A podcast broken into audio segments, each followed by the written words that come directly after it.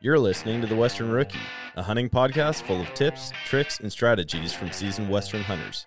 There are plenty of opportunities out there. We just need to learn how to take on the challenges. Hunting is completely different up there. I've harvested 26 big game animals. You can fool their eyes, but you can't fool their nose. 300 yards back to the road turned into three miles back the other way. It's always cool seeing new hunters go and harvest an animal. I don't know what to expect. If there's anybody I want in the woods with me, it'll be you. Welcome back to another Western Rookie Podcast episode. This is your host, Brian Krebs, and today I have Eric Bethune on. And from what I can tell, Eric has, man, you've done a ton of different adventures already. And you're not even, you don't even look like an old guy. You look pretty young. So I'm sure there's a lot of adventures yet coming down the pipe. But how are you doing today, Eric? Man, I'm doing well, man. How about you guys? I'm doing really good. Uh, life is good. Uh, the weather's finally good, but but yeah, let's talk. Let's talk a little bit of. Uh, I guess I don't know if it's adventure western hunting, but you've got some pretty cool experiences that I've seen. Um, and so I was gonna just get you on and uh, like have you kind of share some of your favorites, but like how you got into like that next level, right? Like you're not doing like the yearly antelope hunt. Like you're doing a bunch of a Right, bunch of right. things a lot of people would maybe consider are once in a lifetime. Oh, they were all once in a lifetime for me for sure. Like all these hunts that I went on, that was that's my opportunity because you know I'm not one of these guys that throws a lot of cash at stuff. So when I you know when I have the opportunity, it's the only opportunity. Yeah, Um, which is you know I kind of like that. It's you know it just makes it more I guess special yeah, so to speak. You know because I this is the opportunity and you know I got to make it happen. Um, so it just you know I got started back in archery in 2017. Um, you know, growing up around hunting was always something I was, you know, exposed to as far as, you know, my dad and, you know, just being from a very rural part of North Carolina. Um, so it was always kind of, you know, with me and, um, early 2000s, I kind of got a bow and, you know, with the idea of getting into it, but, you know, back then I was young and I was getting, you know, getting kind of into bodybuilding and stuff. And to me, you know, getting the muscles and the girls was more important than the, uh, than the bows and the animals, you know? so you know once i kind of got that squared away and you know you know i had that under my belt for a number of years and finally put it down about uh, 10 years ago my son was born you know because you know spending time with him was more important than you know going to the gym um, but that's kind of when i got back into archery but this time i got you know really got back into it like last time you know i got a bow i tied on a d loop. Actually i think i put on knot points. And you know i was just drawing off the string with an old cobra release. You know had no idea what i was doing no paper tune and nothing but you know i got back into it this time. I really got back into it. And um, you know, I just started off in a little uh, urban deer management program here in Fairfax, and uh, you know that kind of opened it up as far as just, just chasing whitetails and having a place to go. Um, but then my buddy Sean, you know, invited me on bear hunt, and that kind of just lit a fuse, and it was like bears super cool, like antelope would be even better, or you know maybe, you know, an elk hunt or something, you know. So it just kind of it got to the point where just one was not enough, and I just knew it was tip of the iceberg type thing, and uh, and that really just kind of kicked everything off. oh yeah, A And bear hunt in Canada, Ontario, Canada, did it all. Ontario, Canada. So you're not from Ontario Yeah. though, right? Where is? No, so right now I'm living in Nokesville, Virginia. I'm originally Okay. from North Carolina, Okay, and yeah, um, here for work, and you know it's uh it's not where I'd live if I had a choice, but um you know it's where the job is, so you know how that goes. yeah. I was gonna say that does not sound like a Canadian accent that I've ever heard from Ontario. But, no, but no, yeah. So started with a bear hunt. That's pretty interesting because I don't think many people start with a bear hunt. You know, going out west anyway. It was it was right. It, well, to me, it was like an, a very affordable hunt. It was something they had done. You know, they had a good relationship with the guy they were going with. So, you know, to me, it was kind of just you know going to hang out with some buddies. I was you know I used to hang out with the military, okay. and you know, so it had the you know the kind of camaraderie side. You know, it's just a, like a boys trip type thing. Uh, but then you know we wound up going back. You know, the next trip I took was uh, back to Antelope and a place we used to hunt in the early 2000s in Colorado. So, you know, that really bear and antelope are you know the first two that got me going. Yeah. Hey, Are they still like? Is there still a little bit of nostalgia around bear and antelope, or is there a new favorite species? Because I see, you. I mean, it doesn't look like you've, you know, pick and choose. I mean, it look kind of looks like you'll take any adventure. Uh, pretty much. So I got the you know mountain goat's my favorite. So I got I got that out of the way. Everything else after that is just kind of a bonus. Um, I mean, I still book bear every year. I mean, uh, I don't think I'll miss a bear trip, you know, or uh, one or the other. I mean, I just like hunting bears. I go to a good camp up in Manitoba. Um, it's a fun camp, uh, good bears, and it's just hunting bears just fun. You know, I, I wouldn't call it my favorite, but it's just Yeah. I like that flavor. Um, it's just I think everyone has its nuance and it's you know its kind of texture to it, which makes it individual. So it's kind of hard to say this one. I will say the Arctic.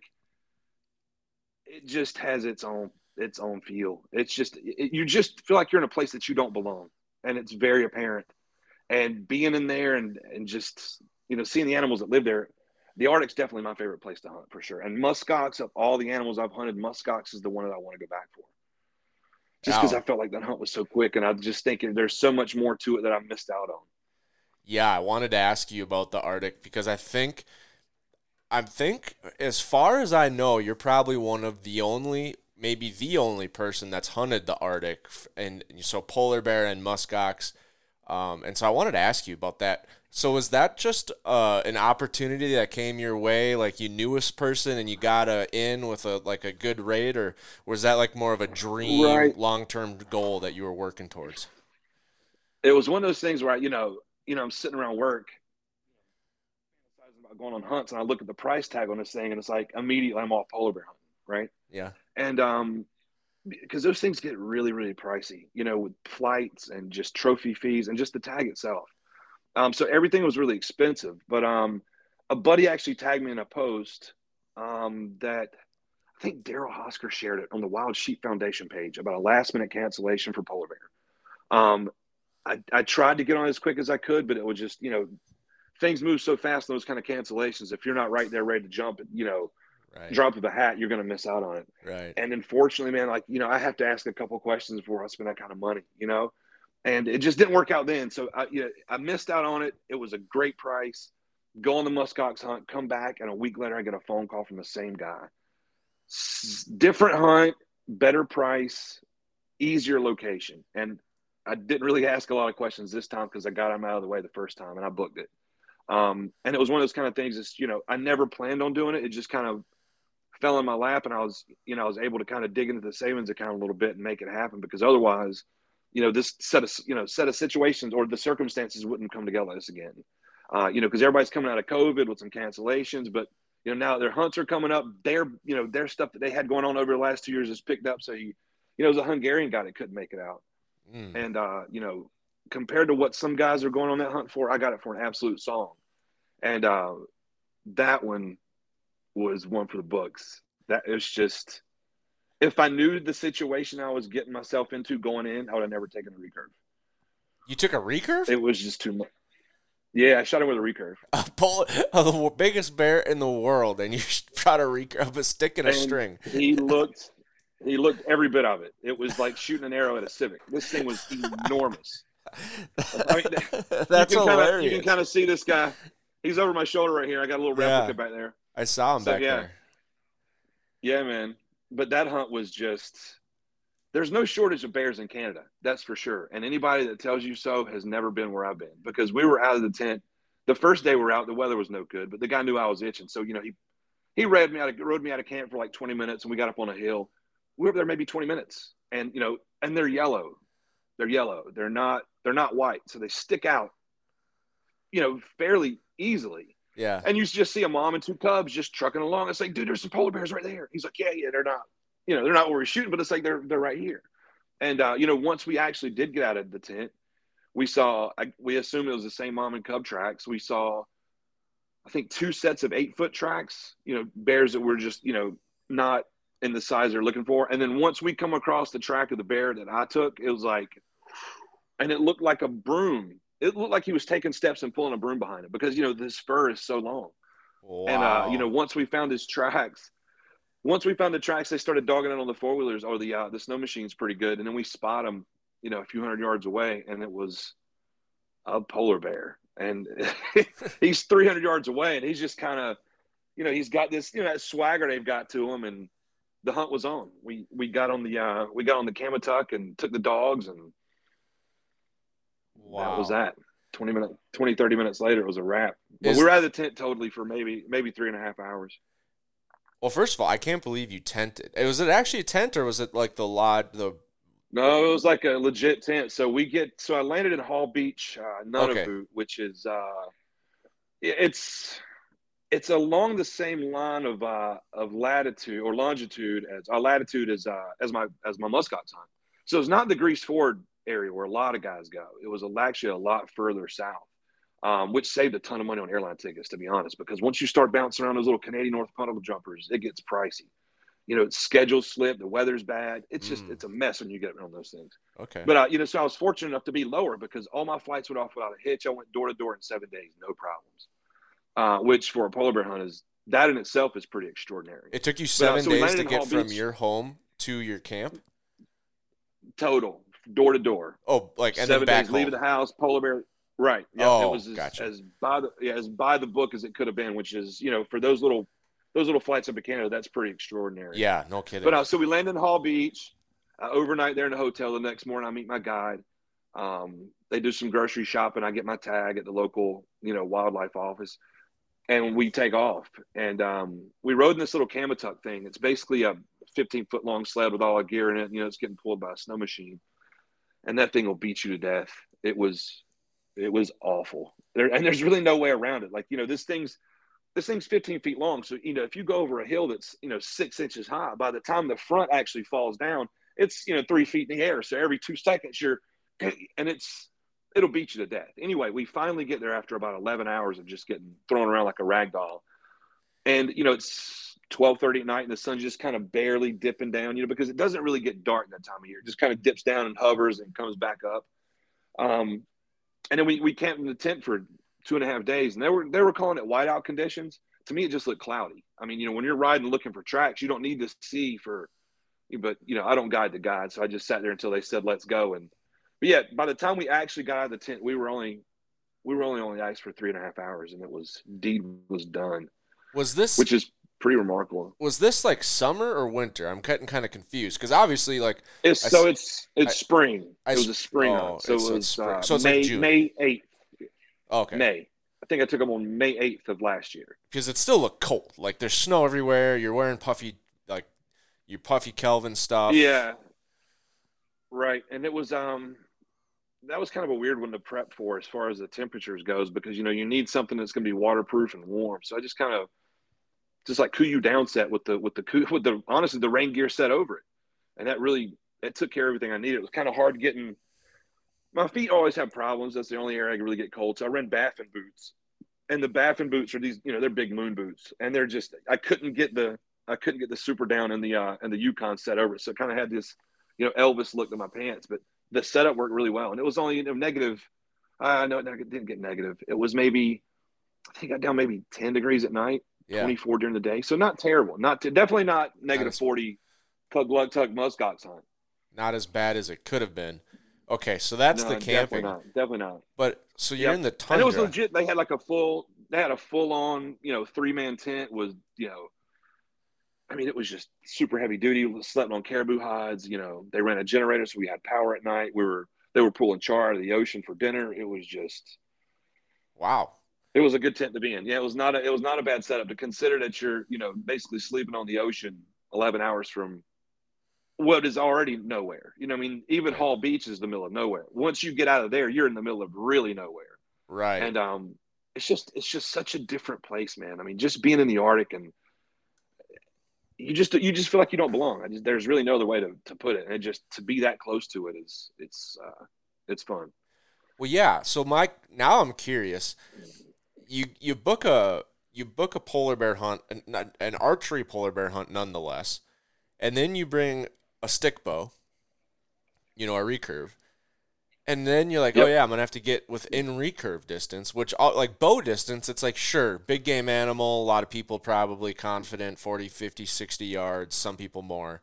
But with the stick bow, it's like considerably less, and there's nothing to hide behind out there or you know it's not like you can hide behind No. trees so how do you go about stalking the world's biggest land predator with a stick bow in the arctic so so these guys by the inuit tradition you have to hunt them with the dogs so you know you basically once once we spot them they stop the komatiks and we get all to stop the snow machines and you know, they basically unboot this little little sled they're riding around and we hooked the dogs to it. Uh, they had an eight team dog or eight uh, team of eight dogs. Uh, only two of them really paid attention to the bear, which was completely opposite of every video and all the research and all the questions I've asked. Because he'll tell you before you go up there, it's like, don't pet the dogs. Like these aren't like American dogs. They're not. These are like basically tools. You know what I mean? Like they're not friendly. Right. They don't. You know, don't pet these dogs. And you know, to me, that's what I want to hear. I don't want you know Fluffy chasing the polar bear. I want you know a mean dog. But anyway, only two of them paid attention to him. So they cut the two dogs loose. They kind of bait them up, and then once we got a little closer, they let the other six go. They just hit the road. They didn't pay attention to anything.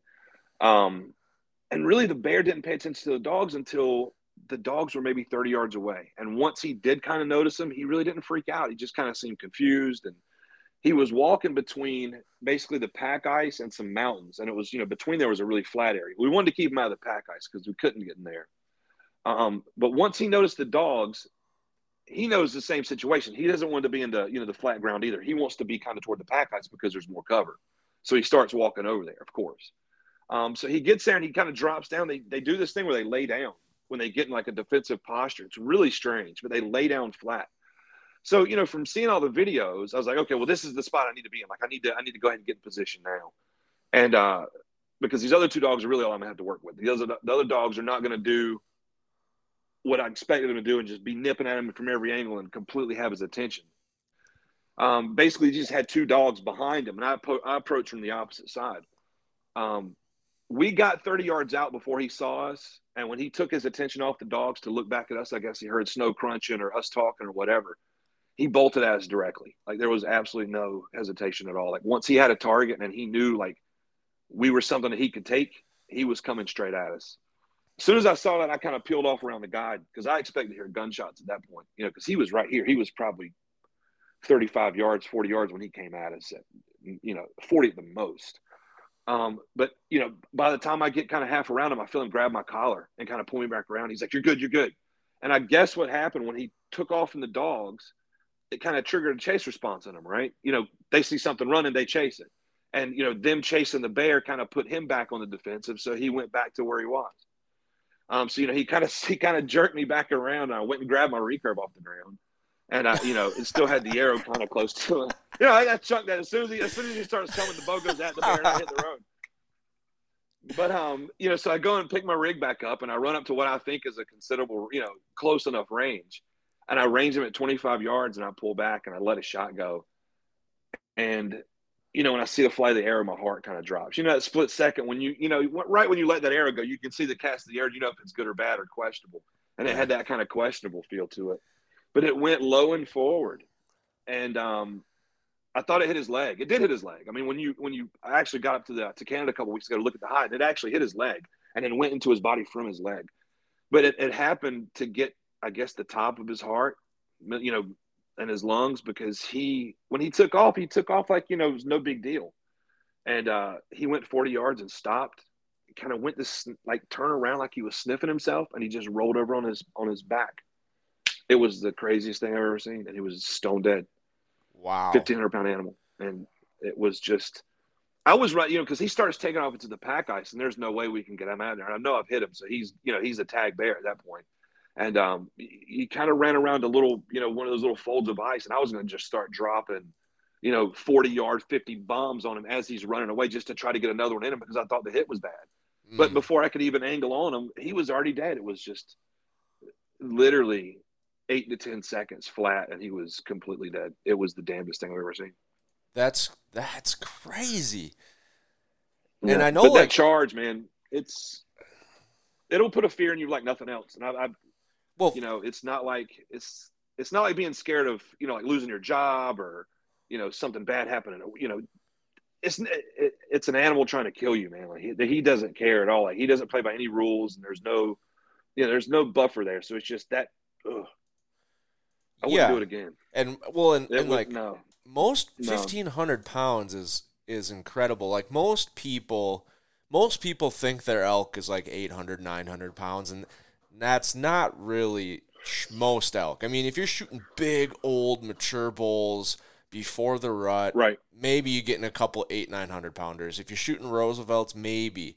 But I think a lot of the Sure. five by fives that you know the average guy shoots are probably more like five six hundred pounds. Sort of fifteen hundred pound animal. That's They say yeah, they said thirteen to fifteen, and they don't they don't weigh them. well, yeah. How are you gonna weigh it? make sense. yeah. But yeah, yeah, third, yeah. It doesn't matter. Just like camp, that's like but, a um, moose. When this thing is stretched out, it, Yeah, I- I- there's. I'm looking at the picture hard. of It's just right hard. now. Even, yeah, even the pictures and the videos really it doesn't do it any justice unless you're looking at this thing and just the sheer size of it. I mean, he literally has a paw the size of my chest, That's and he's got his claws are not are not very. They're not black bearish and they're not brown bearish. They're very cat like. You know, they're very they're very short and they're very hooked because they got to grab those seals. You know, the I guess the uh the a brown bear a brown bear claw wouldn't work. You know, they just have to be very almost like cleatish. They're very Yeah. just hooked. yeah, like a And um fishing hook. yeah, they're very sharp and uh, just very short and stubby and and you know, they're not those long, Right. you know, steak knives you see on a brown bear at all. Yeah. Uh, so I'm looking at this picture right now. animal. And you're not a small dude. I mean, for the listeners out there, you're not a small guy. No, there's no way about it. Like you are not gonna get to hide behind a sapling. On that polar bear hunt, yeah, I was I think I was doing about 6'1", 265 ish in that pick.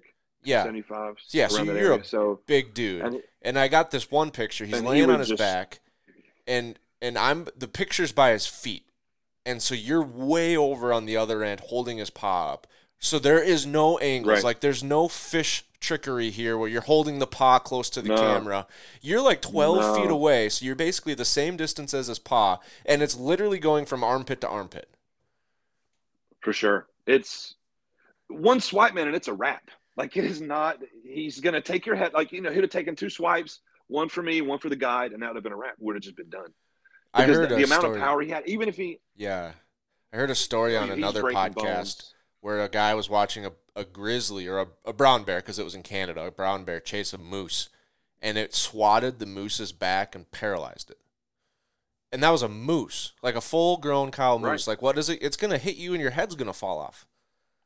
You're just gonna, yeah, you're you're done. He's just gonna like paper mache. It would there'd be no. I mean, I- even picking his head up for that one picture where he's kind of you know he's Yeah. on his back and I picked his head up. You can't even. Get, like, it looks like you can't even now. get your Like- arms around. Like your t- fingers can't touch. It's ridiculous. It's it crazy how ridiculous. It's big his head looks in that picture. It really is. It really Wow. is. The and my brown bear, he was uh, so the, I just got the brown bear officially scored. He came in at 24 and 13 sixteenths, and the polar bear was 25 and 2 sixteenths. So pretty comparable skulls, but completely different animals, man. I mean, one was just, I mean, perspectively, the brown bear had the bigger head relative to his body size. But uh, but seeing you know seeing the differences in the skulls was super crazy. I mean, the polar bear has a nose like a softball, towards the brown bear's nose is much smaller. That is crazy. I mean, Mm. did I'm just still stuck on the fact that you brought a stick bow up there. Like when you're when when you got off the plane and you brought that out, was your guide like, "What are you doing?" Like, we're going polar bear hunting. You Yeah, brought a stick bow. Yeah, it was the first. I was the first guy to take one up there. They were used to gun guys and some, you know, a couple of compound guys. But um, out of the first, I think he's got. I want to say he's got 130 some polar bear tags on the field, and I was the first recurve guy to get one done. Oh But my they gosh. until I showed him pictures and like you know and like made a few shots for him.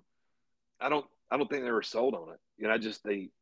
I don't know. I just didn't think that they uh they'd seen one in action before and just you know weren't really confident with it. But it's like you know I've taken a couple big animals and they all, you know, they all worked out. So wow. it uh I made them believers after that after the one shot. But it was uh it was definitely a wild hunt for sure. The entire thing, start to finish, was uh was just different. How heavy is your recurve? Forty eight pounds. That's it. Forty eight. That Shooting seems a five hundred sixty grain arrow. That seem like I was expecting you to say something like, "Yeah, it's like a 110 pound draw." No, And that's no. how I get the velocity to shoot these huge animals Yep. with a big heavy arrow. That's wild. No, it's 560. Even even out of my compound, I shoot a 420 grain arrow. So I'm not I'm not big on the you know, You're not doing the, the whole huge. heavy arrow system. I just no, I don't. I, I have no idea what my FOC is. I just know all my arrows shoot through paper, super clean. Yeah. You know, I get good groups and everything's consistent. And to me, if that's the most important thing, shooting things consistently and accurately. Um, you know, I, I really don't get caught up in the numbers too much. As long as my arrows are shooting straight and I'm getting, you know, that good cast out of the bow with the, you know, with the recurve and everything's coming off nice and clean with the compound, I'm, I'm happy. But uh, but yeah, I keep I keep all my setups pretty simple. Um, you know, I don't add inserts to my arrows. I shoot a Black Eagle Vintage, cut the 30 inches out of uh, out of a Tall Tines bow. Um, I shoot a 200 grain uh, S200 iron will with the bleeder blade, uh, and those are absolutely phenomenal heads. Uh, I mean, just a really simple setup. I shoot a glove. I don't shoot tab. Um, nothing really fancy, man. And you're just getting it done. I mean, clearly the the pictures are in the Yeah, are the proof. yeah. That's crazy. I just think it's. Uh, I think the research on these hunts is what you know is really important because there's a ton of information out there. You know, you really got to be selective as far as who you're booking these hunts through. And um, you know, I can't really say enough good things about Bowsite. Bow sight is is ground zero for you know anything and everything bow hunting related. And if I've got a question, that's the first place I'm heading uh, because the knowledge there, the base there, the guys there, it's just it can't be beaten. So you know, if you're getting information from those guys, it's literally boots on the ground, frontline guys who you know been seen, done, and you know, getting that kind of information. To me, when I'm putting cash on something, if if you know I can't get everything lined up as far as you know the right people doing the right things and getting the right outcome, then I really don't even consider going with them. But um, right. so that's really I think that's really got a lot to do with the success the success success part of it is just you know doing research, asking questions, finding good outfitters, and uh. But it's just I guess getting into the adventure stuff, and unless you go on a couple hunts, you know, getting all the kinks worked out is is really the big deal. Those first those first couple, it's like my anxiety level is through the roof because it's just there's so much involved. I got so much you know overtime work to be able to even book the hunt in the first place, and you know, the gear list is a mile long. I'm worried about weather, and you know, I've got you know, do, do I have all my releases packed? Or is there going to be a string fail? You know, you got a million things running through your head. So until you kind of get that dust knocked off, you know, asking questions and you know, getting a lot of good communication from an outfitter is super important, in my opinion. Oh yeah. And uh, and finding good outfitters is is is easy to do on both sides. You can find good ones and you can find the bad ones. Right. Yeah, that's that is important, especially when you're doing something like what you're doing. And I just I'm still boggled. Like to go to the Arctic, a completely new environment, which like obviously neither like you've never been there before. Well, you did the muskox hunt, but like it's still new. Like you you were Right. there for a week. It's not like you know this place. And then to go and do an animal No, yeah, the polar bear hunt we were out for one day too. To get to be successful though like that's that's impressive like that really speaks to the prep work like the prep work you did to picking the right outfitter and the prep work the outfitters obviously do but like that's a hunt where you could easily go a bunch of times before you're successful at all They well, Joe has a I mean his success rate is 100. percent So they have bears. Well, with the rifle. he runs a 10 day hunt. So if you're sure, okay, that's fair. That's what i'm That's saying like to, to So get is- in on them with a 100%. bow Yeah. yeah that's Right. that's a pretty that's a Yeah. pretty wicked And I thing enough. I did take the compound. I had it with me in camp. just but in uh, case you know, it was in my mind. It was a, yeah, yeah, just in case because again, it does have a pretty big dollar sign on it. If I, you know, if I got into a situation where I couldn't shoot an arrow with the with the compound or the recurve, I would 100 percent have gone back to camp and gotten and have gotten the compound out because I couldn't, I couldn't not go home with a bear. You know, if if, if I had the opportunity. right But it just happened to work out the very first day we went out, so I didn't have to, you know, that was not a question that had to be asked or answered. So. Right. Well, that's good. So, But- what got you into the what the recurve archery? What because that's not common, especially like on you did. I see here you got a, a you've done a, a grizzly or brown bear hunt with the recurve too. Like those are that's pretty pretty intense. There's got to be like a point in your history. Yeah, that was like, a super intense hunt. the stick bow just got you. Like it just hooked you and, and sunk you hook line Well- and sinker. It was bear camp again, man. So this was a different camp. This was stick flingers, and I think it was. uh This was, I guess, my first my first hunt with, let's say, you know, a professional outfitter. Um, so the first bear hunt I went on was basically just a retired guy in Ontario that just, you know, had a couple places he was throwing popcorn out in. You know, it was not a very uh, sophisticated operation, Yeah. so to speak. N- not knocking the guy at all. It's just great camp. Just you know, he was just not as as up to snuff as some of the other guys. Okay. First real bear camp. Um, so I get up there and I meet a guy named Mike Arnett. I'm shooting a, I think I took a halon with me. I shoot my compound, but everybody that was at that camp was really a really tr- into the traditional stuff. And Okay. uh, I can remember Mike broke out a self bow, and this self bow, it looks like you broke a branch off the tree in the backyard and you know threw a string on it, and you know just started shooting arrows out of it. Like Really? it's some savagery. You know what I mean? Like it's just yeah, it's some straight just you know primitive stuff. And uh, and he was shooting this thing. I was like, wow, this is nuts. Like this guy's gonna shoot a bear with like that. I was like, this is cool. Like this is taking something that's already difficult, and it's just adding another step to it. So he uh he got me kind of into it. I did have a recurve at the time, and I took it with me at camp, but my my confidence level was nowhere near where it needed to be. But after seeing Mike and talking to Mike a little bit and shooting more around camp, it kind of got me into it. My next hunt I went on was a cougar hunt. I did take it with me, and um, so I do I do enjoy the con- the traditional stuff a lot more than the compound stuff because to me it's just a more I guess intimate experience. Like Oh, you've got to yeah. you know everything. The distances are a lot closer, so you've got to be right there in tight. Um, but I'm just I'm not confident enough with it to you know I you know I don't think I could go on elk hunt with it. You know something where a rangy shot is going to be you know I need something where the animals are going to be close and confined and where I'm confident. Right. You know, so I'm just not there in my in my quest to be you know a good a good recurve guy. Um, but uh, you know I'm trying them out on the re- on the on the whitetails this year, and that's the I'm super excited about deer season, and that's something that the recurves give you know giving me again because you know shooting them with the compound you know in this park program where I can kill ten a year, you know twenty a year, whatever I want to shoot, you know it's still exciting, but it you know it's just doing it with the recurve just adds a different level to it.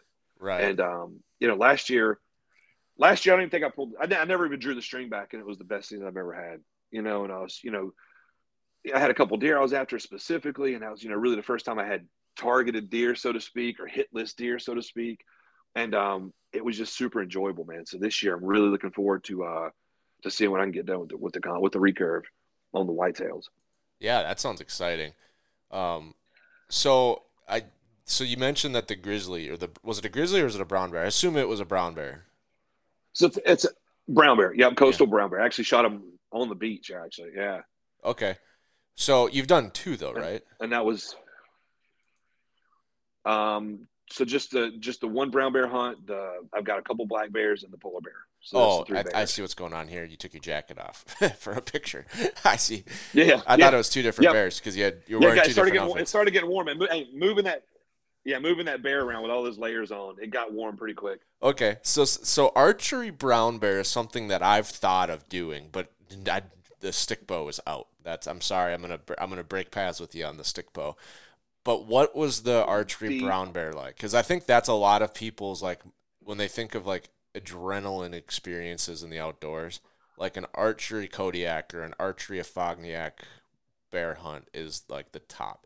And they usually, I mean, no one's Sure. ever said I want to get charged by a polar bear at 40 yards. So maybe they, after they hear this, they'll have a new one. Right. But what was the brown bear hunt like? right okay so the brown bear hunt so is a baited brown bear hunt at jonah stewart's place up in uh, up in wasilla alaska Okay. sky high success rate. Um, archery brown bear hunts everywhere else not the same. And again, this all kind of uh, comes back to you know like the research thing and doing my homework. Um, it's super important that when I book a hunt with a guy that the success rate has to be there. I'm not I'm not experienced enough to where I'm really out there chasing trophies, so to speak, as much as I am just an animal. Like if I go brown bear hunting, I want to shoot a brown bear. Uh, I'm not picky. I wanted to shoot the first bear that came in, and luckily Harold had enough sense to kind of talk me off the ledge and like reassure me that the bigger bear we were seeing was going to come in. Mm. Um, so, but you know, he had a, a sky high success rate to whereas you know if I, if I was to go to Kodiak or Fognac, the success rate's a lot lower, even though the quality of bears there is a lot better as far as Gotcha. genetics for size and everything. Um, but for me, the success rate had to be there, and I knew I was going to go to Jonah's place. He's got, you know, I think the last four or five years he's been almost. I think he's at 100 percent for Pope and Young bears. Um, Wow. You know, of the ones that have been shot. So you know his success rate's there, and to me that's that's paramount. So I booked with Jonah. Um, I think I flew up on the 27th, 28th. My first hunt day was the 29th. Um, it doesn't really get dark that time of year, so you know I got to camp. I think I landed in Anchorage at 11:30 on the 28th. Jonah picked me up, drove to his house. Um, I'm still on East Coast time, so by the time I get there, I'm just hammered. You know, I've been up since five o'clock that morning. Uh, you know, so by the time I get there, I've been awake for a little over 24 hours. Um, and Jonah wanted to leave at nine o'clock in the morning. Uh, you know, nine or ten o'clock, go go out to the bait, set up camp, and all that good stuff. Um, so you know, I rack out pretty quick. Got the next morning, got my gear together. Uh, shot one or I think I shot two arrows from the compound. Uh, you know, they're both touching at like 25 yards, so I called it good. Uh, shot a couple with the uh, with the recurve, and we packed it up and headed out. Um, he showed me a couple pictures of bears that were coming in, and one was just an absolute tank. You know, and for that area, he was he was the bear I was looking for. You know, he had it all. His hide wasn't rubbed. You know, had that golden hair with the you know the long, the deep, you know, brown chocolate legs, and just he had everything. So uh, he and John and, and Jonah and I saddle up and get in the planes and we fly out and John and I set camp up. And as we're setting camp, Jonah flies out to get Harold. Harold comes back. Then they fly us both out to the bait. Um, as we're walking into the bait, you know, Jonah and Harold, you know, Jonah and uh, John are setting everything up, and, and they just bait with dog food. You know, just shaking out the dog food, and basically ringing the dinner bell. And uh, and Harold and I are getting set up. You know, we're putting some juice to the electric fence, and you know, getting into the chain link fence blind that's you know 15 yards away from the bears are coming in, and uh, you know, we set up and they take off, and I think it took about an hour and a half, two hours, and I catch this swath of brown coming through, and it was um it was a smaller one I mean, you know, when I say small, it's still an eight, eight and a half foot brown bear. You know, and to me, yeah. he just comes in like Mac Daddy. I, you know, I, I, was pulling the string back. You know, I'm ready. The second he's giving me the shot, I'm taking it because I'm there. I'm on a brown bear hunt, and that's a brown bear. You know what I mean? Like, right. I'm ready to go. But Harold's like, no, no. He's like, that's not the one. That's not the one. I was like, are you sure, man? Like, that's a. He's huge. He's like, that's not the bear. I'm like, like all right, you know, just I'll take a breath and just sit and relax. So he comes in and he's running all the other bears off. He's super curious. At one point, he almost sticks his head in the blind. I mean, Harold had to put the shotgun in his face. I would have shot him five steps before that. I was freaking out. You know, I was like grabbing this dude. I'm like, he's coming. but anyhow, so he, you know, he kind of he kind of comes and goes, and you know, a couple a couple black bears come in. That you know, he kind of comes and goes, and then I see another swath of brown coming in, and it's the bigger one. And when he comes in, it's like he just looked enormous. He just and you could you know how you hear your dog walking around like hardwood floors and stuff? You can hear the little toenails? Yeah. You can hear his toenails as he's just dragging him through the woods. And he's so big he's just kind of got to you know like he's just working to move himself along and when he's coming in it's just like uh, you, what do you do it's a brown bear you know i'm sitting with a recurve in my hand it's you just the reaction to it is just it's so much fun but anyhow it's like he would come in he would lay and look at us and he would paw around a little bit or he'd stand up and look, but he would he would constantly face us. So for you know 20 minutes, I'm just basically holding and waiting for any kind of, you know, any kind of window right. to his vitals that he's going to give me. First time he comes in, he does this for 20 minutes. He stands up and I'm not kidding, man. He stands up and he basically puts the reverse on and like moonwalks out and then makes a quick turn and goes. So he doesn't even he doesn't even do like the you know the stand up and like go left or right to get out of. He walks up and literally takes steps back and then makes a quick turn and leaves. He comes in again about an hour later, and as he's coming, he starts getting nervous. You see him looking back to where he came from, and uh, to me, you know what limited experience I have with bears when a bigger bear does that, he's looking at something that's making him nervous. Typically, it's a bigger bear. So I'm thinking if there's a bigger bear coming in this, like I might need the shotgun because this thing's enormous. You know, he, they can't get any bigger. So it winds up being the first bear and he runs him off the bait. I'm like, what's up with that? I was like, why is the smaller bear running the bigger bear off? He's like, they just have personalities, and some bear were just more timid, even though they're bigger. I was like, all right, well, that's you know, I've never heard it put that way, but it makes sense. But I just saw it, so I can't argue with it. But anyhow, so he ran the bear off. Um, and that you know that was stayed around for a while, and then we had two really big black bears come in, and those black bears actually put up a fight against the brown, which he tried to push those off too. The blacks weren't having anything; they were having none of it. And um, if I was chasing black bears, they would have been you know, exceptional black bears for that area. Anyhow, they kind of went back and forth. The black bear actually ran the brown off. And I want to say about three hours after that, the big one came back in. And this was the uh second or third time he came in. But this time he comes in and he's standing on his feet and he's kind of you know more interested in what's going on and you know I see him make a move to the blind and when I do I got the bow up. You know I'm just waiting for this. You're just waiting for any opportunity, and he just starts. You know he's just doing his thing and moving along, and all of a sudden I see him take a step and I know it's coming. You know I know he's about to move, and as soon as I kind of see that left leg start to swing forward, I'll pull back to get ready, and he stops and plants and looks at me, and I just I let one go, and it was I mean, it was as from the hip as I've ever shot because you know I knew that I knew the opportunity was coming, and when he gave it to me, I just I basically just slung it in him, and uh, he didn't go thirty yards, man. It Yeah. was super super quick. I, I mean, just- when you hit yeah. him, bear bears are soft, and when you hit them like that, you know, with the sharp head, it's just they just they can't stand it, and he went thirty yards and just rolled over, and uh, to be that close to something, man, it's just so intimidating. And to you know to know you're going to shoot him and kill him is even is even crazier. But the size of that thing was not really apparent until i actually put my hands on him.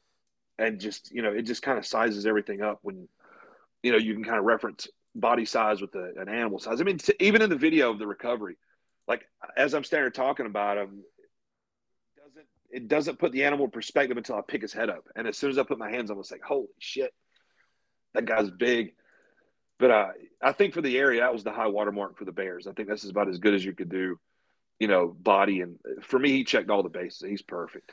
Well, yeah, he looks. He makes you look like a little rag doll when you're standing there next to him. I mean, and I was just watching the video of your And shot, we had- and, it was just like the way he's just standing. Like he looks like he's like a little bodybuilder for bears.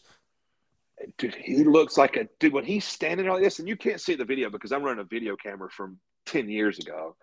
But um, he just looks. You know, you see those kangaroos when they're standing there, Yeah. they're all jacked up with their delts and their chest and stuff. You can see that detail on the bear. You can't make it out in the video again because I'm running some primitive technology. But he just looks like a linebacker standing there. You know, You his still shoulders are just jacked, his neck's jacked.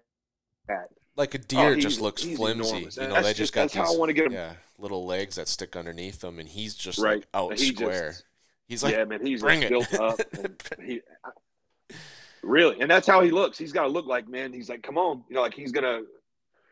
But uh, that's how I want to get him done. And just just standing on all fours with kind of a you know a Yeah. look off to the left with that kind of slack jaw look. So, but uh, What's with the yeah, that was a, that was a good one. But the fence.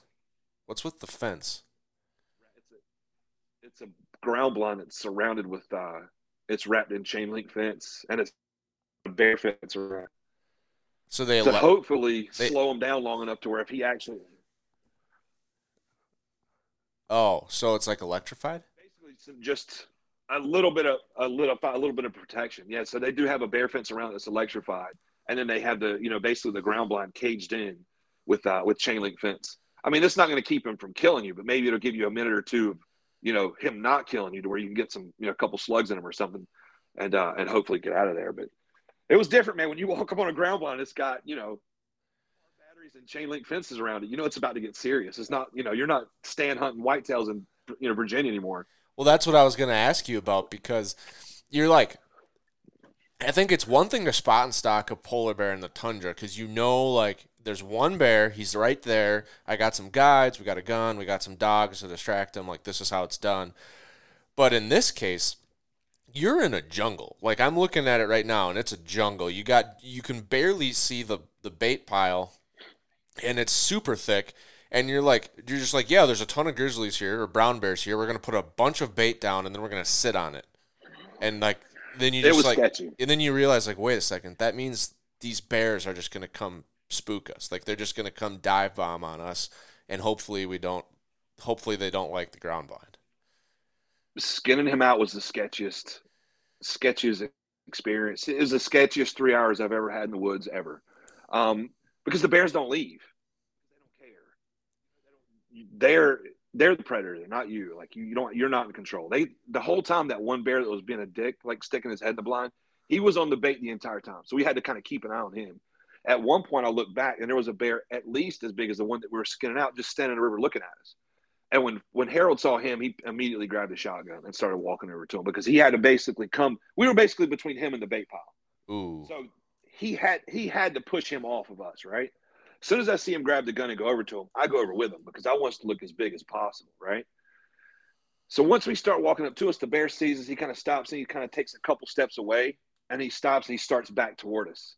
And as soon as he made that move back toward us, Harold just shot in front of him, you know, into the river. I mean, he's probably he was at least when we started walking up to him, we probably walked up to him to about 15 yards. It was he's right there. And when he came back at us, he just shot in front of him with the you know with the shotgun. I guess he was running triple ought, but you know it scared him off. The other the other bear never even flinched, and um, it was like that for the entire you know two and a half hours that we're skinning out the bear. And uh, I mean, we were bumping bears on the way back to camp, you know, because we had about a two mile a two mile walk back to camp at you know three o'clock in the morning, two o'clock in the morning, and uh, I think we bumped three on the way out. Just you know, you're just walking down the trails, and there's a brown bear coming into you, and oh you know, gosh. How do you luckily Harold had a shotgun on him. what's the advice for like keeping it together and making the shot when you're like not only is it like a big expensive once in a lifetime hunt but also like it's a grizzly bear at 15 yards that's going to run right through this Right. chain link fence if he wants to Right. Honestly, man, it's just it's just the reps, uh, you know, because uh, I'm just very thorough as far as the practice goes, and I typically shoot pretty straight. Um, that was not the case on my elk hunt, but um, you know, I just I think once you get in that situation, if you've shot enough, you can kind of let things take over. Because really, all I could focus on was him stopping, and as and once he did stop, I really don't. I don't remember the mechanics of the shot. I don't remember hitting any of my anchor points. None of that stuff that I'm practicing on in the basement. And you know, I probably did all that stuff. I just didn't realize it because I was so tuned into what was going on. And I just think practice is you got to practice, man. Everybody's got to practice a lot more you know. I, to me, that, that's it. I just think if I come down here in the basement, I shoot, you know, 50, 75 arrows a night. That's really all I can do to prepare myself for it. You know, because you can't. There's nothing. There's no training I'm going to get in Virginia that's going to prepare me for the situation. right You know, so really the shooting is the only thing I could I could ever control. So, you know, I feel like if I go into that hunt, and that hunt was the that was the most confident I've ever been with my shooting, and I feel like I had to have it that way, because for that very reason, because I don't want to gut shoot an animal that size with that potential at 15 Nope. yards, and just you know, and have a whole pile of kick ass in my lap in you know 0.2 seconds. So that's not something I was interested in doing. Uh, so the shooting had to be on point. Now, you know, every night I'd come to here, regardless if I was tired or sore or what, you know, whatever reason, I just had to come down here and shoot because to me that was the one, the one variable in the equation that I could control, and it had to be, you know, to a point, and um, and it just worked out. And once I got the shot, I think I really capitalized on it. And, you know, he, again, he didn't go 15 yards, so it, it worked out exactly like 30 yards, so it went out exactly like it was supposed to. Yeah. Do so I I've, I've had a couple people talk to me about brown bear hunting and like black bears everyone like has their own opinion, but a lot of people say black bears are delicious. You you go shoot like a spring mountain black bear and it's the best eating you'll ever have. But then when it comes to brown bears, Love I've it. talked to a few people and they're like, "Yeah, we didn't eat it." That's the only animal I've shot and let lay, and it's because they're worms. I wanted to, I wanted to try some of it, you know, just to say I had eaten it. He's like, but once we got done, I was like, "You sure? Like, I can't take a backstrap or anything? You can make a slice in the meat and like spread it, and they'll just you'll see them. They're just you don't want you don't want any part of the black, the brown bears." And uh, John was saying certain times of year they actually get rid of some of them, so you'll see them with you know these three or four foot long worms just hanging out of them, and it's uh Ew. not pretty. And it was uh yeah, it's weird. It Did- was weird. Did they tell you But, how uh, they get the worms? Like why are brown bears different than black bears? I don't think they get them as bad. I just think it's the flies. I, the area, the region, you know, some parasite the the mosquitoes carry there that they don't carry in Canada, or a different different flavor of parasite they carry. But I don't think they. And plus, I think it may be the fish, the fish they eat. You know, some of the parasites the fish have, and you know, stuff like that. Whereas the brown bears are eating, you know, mainly not fish. uh, You know, or the black bears are not eating the fish. So who knows? But they definitely had them, and I definitely didn't eat it.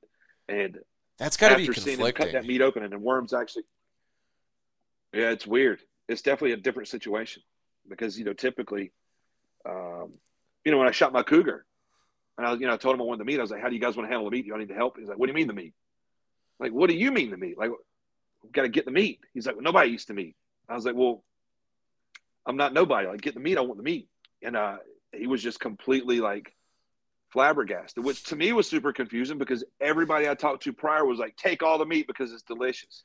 Right. And um, but yeah, and I, it was good. It had a very um, it had a very porky texture with like a beefy flavor.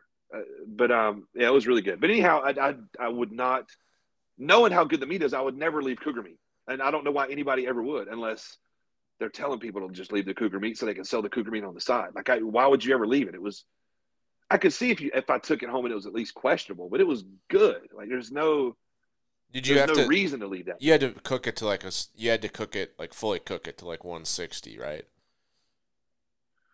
I believe so. I believe that's the case with cat. I know bear always has to be cooked. Yeah. Any. I think it's any predator. That's probably true. Any carnivore, I think, can get like trichinosis Yeah. from the things they eat. Yeah. Yeah, no, that's got to be conflicting with the brown bears because, like, I know in places in Canada, especially, like, there's too many of them. They have to do something, and then just recently they listed them, so they can't do anything, and so now they're just like way too many brown bears. It's a population issue, and so they eat like they need hunters. They need that that population needs to be managed. You yet can you can't eat them. So now, like, I would be very conflicted about shooting an animal of that size and not eating it. and leaving it. Yeah. Right. I get it. I completely get it. Same way with the polar bear. I mean, the you know the Inuits took the meat, but I couldn't keep any of it. I ate a little bit of heart in camp, you know, once I got back, but that was that was it. You know, But they were eating laws. it. I mean, everything's they do eat it. They Yeah. do eat it, So that's Yeah. better to and me. they don't. That means like oh, somebody's sure. getting use the use out of the animal. Yeah, it's just kind of like a real bummer with the brown bears and the worms. Like, yeah, no one can eat them, but we have to keep hunting them, or Right. else they'll get overpopulated and then they'll wreck everything else. Right. Oof. Right. Yeah, I never heard Yeah, the you're actually reason. allowed to take two. I could have shot another one. If you know, Yeah. Yeah. I never heard the It's the reason on the brown bears, but It was now it, that makes sense. I think I thought a lot of people that were talking to me about it thought it was more so of like a taste texture, like mountain goats. Like everyone knows mountain goats Right. are not the same as antelope or whitetails or elk. Like they they're not Right, the most right. delicious animal. Most people try to choke them down and eat them because of all the work and effort they went into putting in the hunt, and they really respect the animal. oh, and they're Oh, I, I thinking eat like, mine. I eat mine all the time, and it's delicious. do you do like taco it's the meat? sweetest meat I've gotten. What? I do whatever. I, you know, I got yeah, I do whatever. I do ta tacos. I do uh, some curry goat. I, you know, do It's not like super tough. Whatever. Like, can know, you do a steak? Yeah, I've done steak.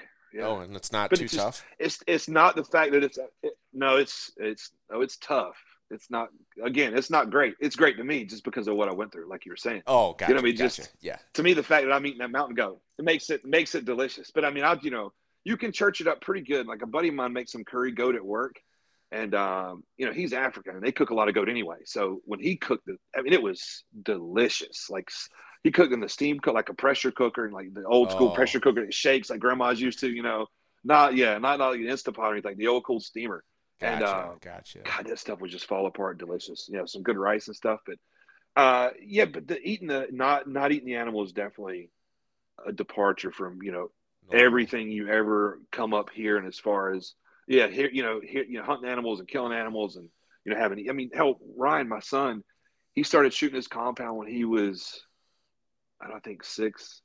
You know he wound up shooting a couple cat squirrels with it. And we we ate those you know shot a rabbit with it. You eat those you know so it's just uh and I, I was raised the same way. If you kill it you got to eat it. So you know killing something and not eating it was completely different but it's it's for a very based reason. Yeah. Well, no, I would. If you cut that open in front of me, like if you cut a whitetail deer open and there was worms like that, I'd be like, I'm not eating that. Uh, there's no Oh, yeah. way. Like, a, yeah the creepy crawlies yeah. Yeah, my, I think my muskox had um, I want to say he had tuberculosis because I, you know, I had taken, I had bags labeled. I was so excited to get this muskox meat because everybody says muskox meat's the best they had, followed by moose, and I will second that opinion. Muskox moose, uh, muskox meat is delicious. Moose meat's delicious. I've only had Canadian moose, so I can't, but I can't imagine a Shiras or a you know or a Yukon moose. It tastes much different. But um, they cut it open, and he had all these black spots on his lungs, and you Ooh. black spots open and almost had like clotted blood in it. Yeah, and they're like, we don't know what this is. Uh, We we've seen a lot of muskox. We've never seen this. He's like, so I probably wouldn't advise you eating the meat. I'm like, God, you know, what do you do? Like, you know, I booked this hunt like you know 2018. Like it got canceled for COVID. It's four years later in 2022, and I, get, I can't. I got a muskox down. I can't eat, and it sucked. But um, luckily, I was able to eat some they had in camp, and uh, it it was delicious. But unfortunately, I just I couldn't take mine back. But it sucked because muskox is good meat. Yeah, that would be a bummer. And like that's not something like you can ever know going into a hunt. Like that's like shooting a whitetail and then it Oh, no. has some crazy disease Right. like the meat is green. I didn't know that. Like if I would have known, I would have shot a different Right. one. Sure. Yeah. Yeah. No, that's That different. hunt was a little bit different. The way that one, then the way that hunt worked out was nuts. Um, that hunt, that muskox, he wound up being. They don't recognize it, but he's the biggest one ever shot with a recurve. So they just lump it all in with the re, with the bow records, and he wound up being tenth all time. oh my But god. um, I lost the coin flip. Uh, yeah, I lost the coin flip going to that hunt, and um, I was shooting second, and you know the guy with the gun was shooting first. And with the first day there, we found a group of three, and the guy shooting the gun wound up shooting one of the smaller bulls in the group. no. I couldn't believe it. You know, I like just- on accident, I he just got him mixed up in his scope. I think so. I think so because you know we kind of went around one way on the snow machines, and we you know he kind of went another. And uh, you know we're sitting there. I'm looking at this bull, and to me he checks all the boxes, but I'm not super concerned because I know the area is known for big bulls, and I've got five days, so I'm not. I was not overly concerned. You know, and I looked at him. It's like, okay, he's going to shoot this bull. We're gonna we'll probably skin it, break it down, set camp. Tomorrow I'll go get mine. We'll head home. And um, you know we make a plan up. He goes one way, I go the other. And we're sitting there just kind of watching him. And uh, when he makes the shot go off, you know, when I hear the shot go off, I see the smaller bull kind of, you know, buck. And I was like, did he just shoot the, and as, you know, while I'm trying to process what happened, the smaller bull falls down. Oh my I'm like, oh my. God. I was like, I was like, he shot the smaller bull. And I was like, okay, well, let's go get the other one. And uh, yeah, that one, that was, uh, went off pretty nuts, but yeah, I couldn't keep the meat. And it was just, uh, there was no way I was passing that bull first day. And, uh, but just weird animals, man. Just such a different look. Uh, their hair is very coarse, it's very long, but in one spot it's super soft and like pillowy. Just, uh, just a different animal altogether. Yeah. It, are would you are they like a They've got to be pretty close to like the cattle family. Maybe. Maybe. clue. I don't know. They're muskox. It's their own thing. Muskox, yeah. They're in the Ox family for sure. They're in the Ox all I know. family. Yeah, right next to Yeah, Babe, the blue one. Some form of. Uh, yeah, right. That's yeah, that was uh super cool, man. They're super cool critters, man. Their horns are just wicked looking. But uh, but yeah, that was uh that was a super fun hunt, but no meat, no meat. Try whale meat if you ever get a chance. Try beluga whale meat.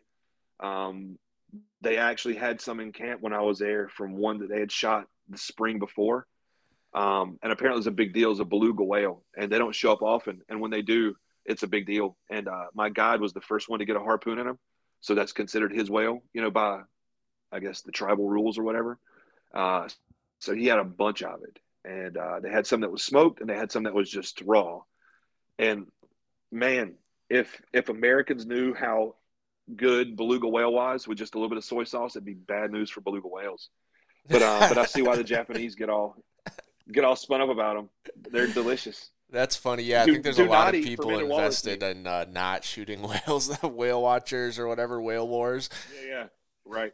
That's funny. Yeah, you're offered beluga whale meat by some Inuits. You eat it. It's good. That's crazy, man. Those are some those are some wild adventures. I mean, typically we're talking elk, mule deer, antelope. Every now and then we get some sheep on the podcast, but muskox, Right. polar bear, even brown bear, I think are three new animals that we've ever talked about on the podcast. So that's been kind of exciting to kind of just hear all those stories go down and what it's like doing some of these hunts. Uh, so it's it's the most fun you can have with your clothes on. That's for sure. It's, yeah, it's unfortunately the prices are just getting to the point where it's you know it keeps a lot of people from doing it. And I guess when I got into it, I you know, of course I want a super slam, but you know, you know, financially it's probably never going to happen. It, financially, it, it'll never happen. So I you know the goal is a super ten. So that's kind of how I started booking hunts for you know the super ten because it's just a different species. You know, you got to have X Y Z to get there. So Um, Super 10 I've would be like everything- one deer, one bear, one Right. Okay. one sheep, one caribou, one elk, one you know either a muskox or you know cougar, muskox, yeah, uh, goat, mountain goat, pronghorn. Gotcha. Uh, so basically, one of each of the species on the continent. Oh. And um, I've got I've got eight of the ten caribou and a sheep, and I've got the caribou book for next year. But uh, unless I win the lottery or draw a tag, I'll probably because it's just the price has gotten And if they're getting what the outfitters have figured out, instead of taking you know ten guys for a thousand dollars, they can take one guy for ten thousand. You know what I mean? And you know, save the time, the wear, the, the equipment, the food, and uh, and people are paying the prices. Unfortunately, they'll never come back down if people are paying those prices. But um, but just you know, keep applying for tags and keep my fingers crossed and, and see what happens. But uh, I've heard that But yeah. the most affordable one is the desert bighorn if you go to Mexico. If you go to Mexico on a non-free range hunt, Yeah. you can get them cheap, and cheap on that is probably 35, Yeah. 40. Which like the I mean, like a British if you want to get Columbia into, if you want to get into like a yeah. They're like 60, 70. stone, yeah, stone's going for 75. Yeah, Yeah. stones are just getting out of control. But uh, I mean, you could you could go put a hundred grand on a desert on Carmen Island, no problem. And I just I don't have that kind of scratch, man. You know, and to save up for what I've had to save up took a lot of ass busting for five years. And it's just you know I spent all that money and I had a good time and I was actually able to come up with some nice stuff. But you know now it's going to be recurves and uh, and whitetails for a few years while I stack my chips back up. Yeah. So is that is that kind of the the- strategy you use then is just take it bite by bite, break it down over a few years, set your goal, just squirrel away Right. and then you know because I think a lot of people are like, "Oh, I'll never be able to afford that." It's like, well, not if you keep that attitude forever. Like, you got to start with a plan somewhere. Like, Well, it's you can do a lot of stuff. You just got to have I a plan. Kinda, you know, well, once it kind of, you know, once I had those bear hunts and those antelope hunts, and it's, you know, I it realized that, you know, going on these hunts is something I really like to do. I was kind of in a unique situation with work to where I could pretty much work all the overtime I want. Um, that's a good thing and a bad thing. I mean, for the last five years, I've averaged around like 900 hours of overtime a year. And it's a lot of work, but I mean, it's, you know, I get to go do something I like to do.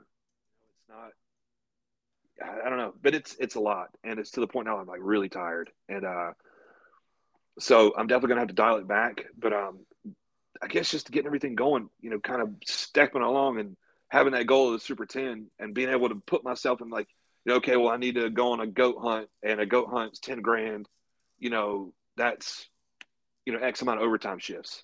You know what I mean? So I sign myself up for all these overtime shifts and work them and save and book and go and just basically rinse, repeat. And I've done that through the list of things that I've done. Uh, and it's just, it's a lot of fun, but it's a lot of work. And I, you know, I can only do so much, man, before I got to kind of put the brakes on a little bit and slow down, unfortunately. Yeah, everyone, the different seasons. Like everyone's got the same thing. Like there's just times when it works out great, and there's times when it's not as easy, and you just kind of take it with the. You just kind of follow the where the wind blows, right? I mean, I'm sure you weren't working 900 hours of overtime the year your son was born. Like it just that's not in the cards that year, right? You know, you gotta we gotta no, do a couple no, other things no, no. first. I was, doing actually, I was still right. Yeah, and that was uh, I don't know. It just kind of got it got into my it got into my blood as far as you know this adventure bow hunting stuff, and you know being able to do it through work it just kind of fueled the fire, so to speak, and you know having the means to go do something I enjoy, you know, and it just I put a lot of time in and just got it done, and it was worth every single every single hour to be honest. But uh, unfortunately, it's just I set a pace for myself, and I just can't keep up.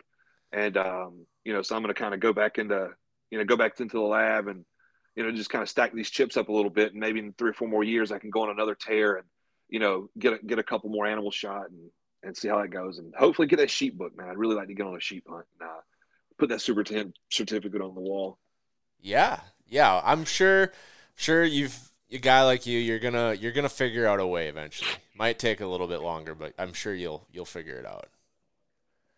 I've got yeah. Hopefully, my shoulders got another twenty years of, of pulling bowstrings back, and Well, you know, see what we can do in a in a handful of as much time as you spend in a gym, if you keep shooting that 48 pound recurve, I think you'll be just fine. As long as you don't start shooting It- like a know, and 150 it's- pound war bow. and that's one of those things like you know you really can't i can't do i can't do both so if i've got a hunt coming up i really have to put the gym down because it's almost like um it's like a linebacker trying to be a ballerina if that makes sense like i can't the mechanics of doing this correctly repeatedly doesn't work when my arms are you know super blown up or my chest is tight or my back's you know I, I just can't, I can't do both. So when I, I've got a big hunt coming up, I completely, you know, I'll do like legs and stuff, but um, I'll for the most part just put the gym down and just focus on, you know, these muscles instead of those muscles. Yeah, no, I hear you. I hear you. Well, thanks for hopping on the show, Eric, and sharing some of these crazy hunts and these crazy Absolutely, man. memories with our listeners. Um, I think it's going to be a really cool episode. I think a lot of people are going to be like, "Wow, never even thought about that." Yeah, well, for sure, man. I really appreciate the opportunity and thank you for having me, man. Yeah, anytime. Give uh, give just a quick minute here. Give folks a chance where they can follow along with some of your next adventures whenever they do take place, and and where they can go uh, see some of the pictures and videos we've been talking about today. For sure. So, uh, so Facebook, Eric Bethune. Uh, my stuff's pro. uh, It's all public, so you can see all my stuff. You so you don't have to send me a friend request. You can just follow along. Um, on Instagram, Oop, it looks like we just lost Eric. He was going to say on Instagram it's the JuggerNock. Um, and I will see if we can't get him back in the in the pod, but if not, it's the JuggerNock on Instagram. Nock as in N O C K as an archery. And we'll put the links down below. But thank you for being here, guys, and thank you for listening, folks. I'm guessing Eric's phone just died. So we'll call that a wrap for today. Oh, nope, he's coming right back in here.